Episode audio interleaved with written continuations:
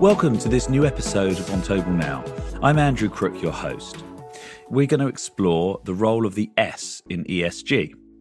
Indeed, social factors, until recently, have not been as prominent a consideration in sustainable investing as they deserve. But the pandemic has put the spotlight on a lot of the deep rooted inequalities in the world around us. Investors are therefore paying much greater attention to this pillar within their ESG strategy, focusing on a range of social issues such as health and safety, human rights, labour rights, equality, and many more.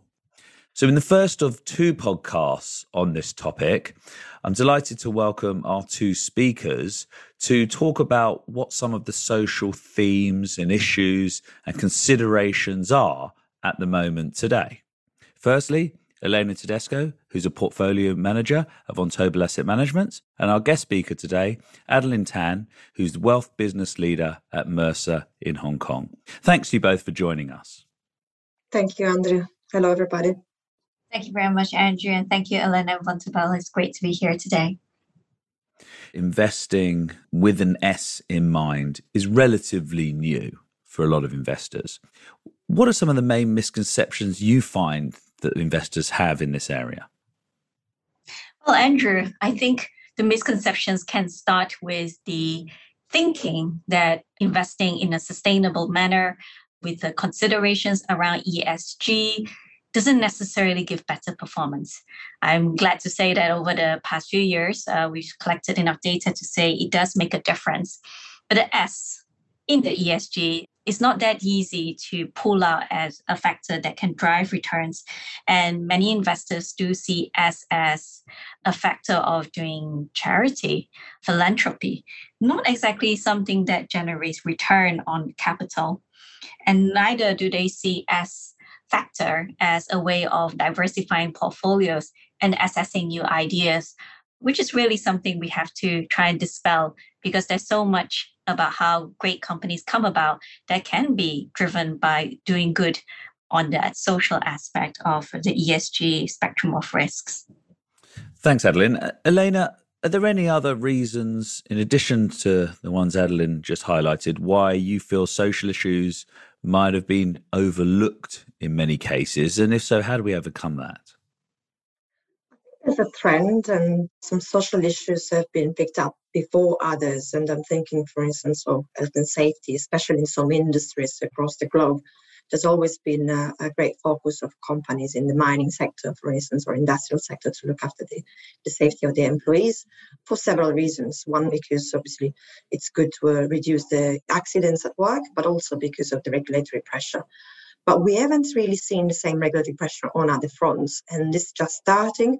And I would say the trend is clear on the environmental side of things. If you think of carbon prices, net zero commitments, etc. On the social front, it's just starting, and uh, and we do not have the equivalent of a net zero for, for the social uh, aspect. But I, I think it's happening. There's definitely a lot of interest from some companies to have a better position for their brands to show that they're good with their employees and good with society. So in a way, it's a matter of, of time, I think. Thank you. Adeline, given what we've just talked about, what would you consider to be a positive social outcome? How would investors consider that this might influence the attractiveness of a company? Well, Andrew, a very big question here. A positive social outcome can be so many things, isn't it? It could be as simple as the freedom to go to school, the freedom to explore different ideas, it could even be the freedom of choice. So I guess I'll try and round it up by saying a positive social outcome could be a very tangible advancement of the human race that we see corporates are contributing towards. So we like to think that a lot of like minded investors out there are looking for transformational ideas. They are looking to optimize the return and the risk equation. And the risk equation in it should capture things that will look very badly for the human race of planet Earth if we don't get right. And on the return box, there are a lot of innovations and good ideas that actually deserve our capital in order to grow and become very much of our lifestyle. and then generate, like I say, that positive social good. So, how may this influence the attractiveness of a company? I'm sure it'll be something that Elena's going to tell us a lot about. But for Mercer, we are looking on the social aspect around how healthcare is being provided by the company to their own people. How do they deal with health and safety? And then, very importantly for us, is also around DEI, which stands for diversity, equity, and inclusion. And that's where we are also trying to hold up fund managers to assess the proportion of gender differences, people of color, and so on. And, and in fact, in 2019, as we embark on this study about how we like to see a diverse group of people managing money, we actually found that 63% of the funds listed no women in a position of authority. So I think I take the point from Elena that we don't really have a net zero carbon type of um, standard uh, when it comes to S, but at least on aspects around DEI, perhaps there can be some sort of threshold that we look for when we think about diversity in positions of authority and people with who are key decisions makers when it comes to allocating capital. Andrew, if I can jump in on this and to go back to your point about the positive social outcome, that's basically the bread and butter of what we do, right? So the, we try to invest in companies that can demonstrably deliver a positive social uh, outcome. And that goes back a little bit to the type of sectors that they operate in. The obvious example is uh, healthcare, you know, companies that, that provide good services there. But it doesn't end there. I mean, we also look at the food chain, for instance, the reference framework for us is the one set by the United Nations when they set the Sustainable Development Goals, the SDGs. And one of them, for instance, is to fight poverty. Another one is to ensure that there's enough food and no hunger in the world, clean water, quality education, etc. You know, there are several 17, 17 different goals. So going back to the food example, companies that generate positive um, outcome are, for instance, those that improve the way the food chain works and uh, improve the quality of the food we have and make sure that there's more food available. For instance, we invest in companies uh, that operate in the field of food safety and uh, animal health, uh, for instance, or others that provide some food ingredients and make sure that you know our food is, is more nutritious but also healthier and, and safer overall other companies that uh, look at what the animals eat and, and, make sure basically that animals themselves eat some optimal type of uh, diet themselves. So there are several angles, healthcare, food chain, equalities overall, I'm thinking of, of education, it's an obvious one, but also financial inclusion. If you think of the role of banks in reaching out the portion of the population that is underbanked, these are all examples of companies that generate a positive outcome for our society, and we can measure that using some KPIs. So, Elena, um, the, the fact of the matter is that you're in a position to choose which stocks go into your portfolio and you know get a share of your capital of your investors capital and and which ones don't make it. And i know that as a fund manager there are many other metrics that you have to weigh alongside esg risks.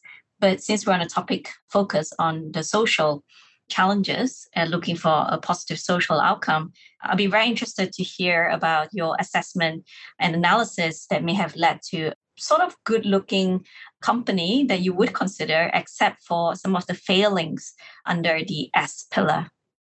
Yeah, sure. First of all, I should mention that the process includes some exclusions. So some sectors are excluded from the start.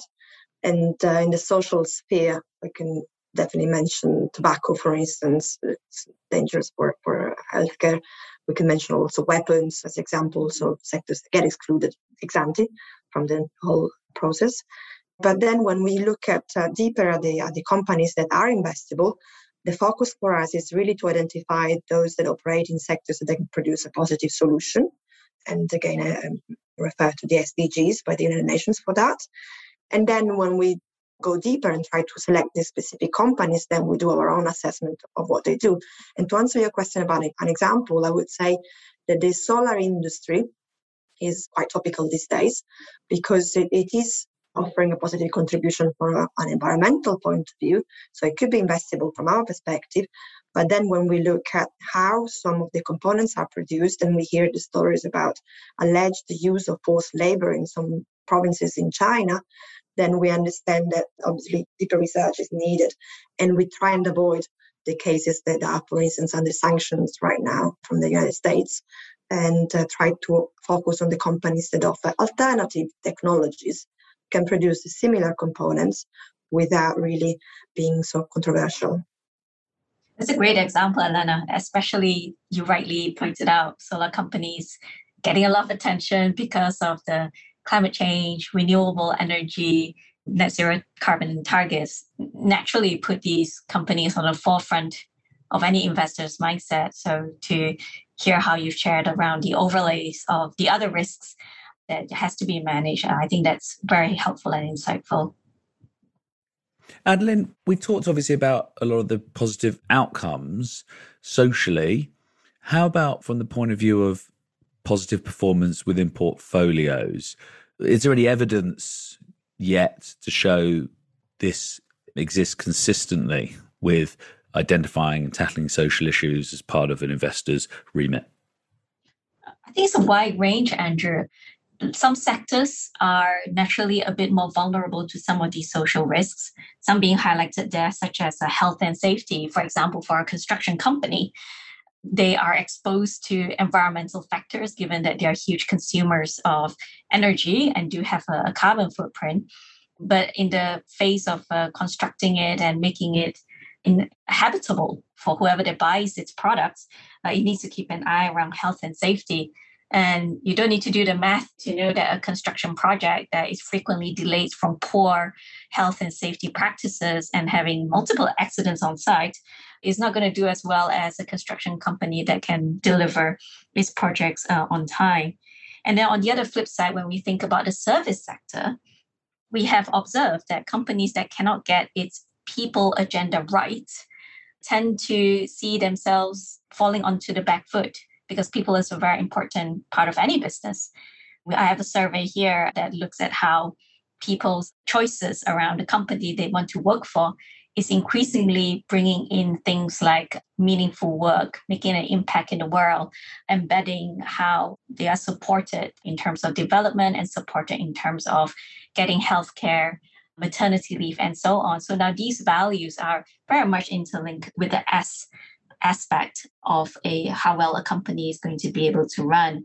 And when we come back to the world of asset managers, we do find that from our own study that a diverse fund management team with shared values is more likely to outperform less diverse peers. And more and more when the stocks and the companies themselves and also funds need to broaden out its universe of stocks that it can buy from having a team that has very diverse background but shared values that's still very important because you have to have a shared investment objective for the funds is only going to be benefiting any fund manager that wants to be a little bit ahead in terms of research, be a little bit ahead in terms of valuation, be that little bit ahead when it comes to making the trade and settling that trade and monitoring these different stocks in, in their portfolio. So there are some studies, Andrew, that actually looks at the benefit of paying attention to the risk that come around under the social pillar uh, that can actually contribute to sustainable returns in a portfolio. So thanks for sharing these insights.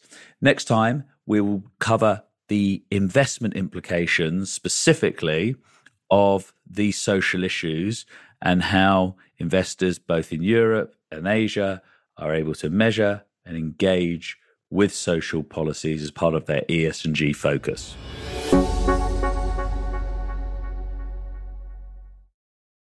This recording is for information purposes only, and nothing contained in this recording should constitute a solicitation or offer or recommendation to buy or sell any investment instruments, to effect any transactions, or to conclude any legal act of any kind whatsoever except as permitted under applicable copyright laws. None of this information may be reproduced, adapted, uploaded to a third party, linked to, framed, performed in public, distributed, or transmitted in any form by any process without the specific written consent of Vontobel.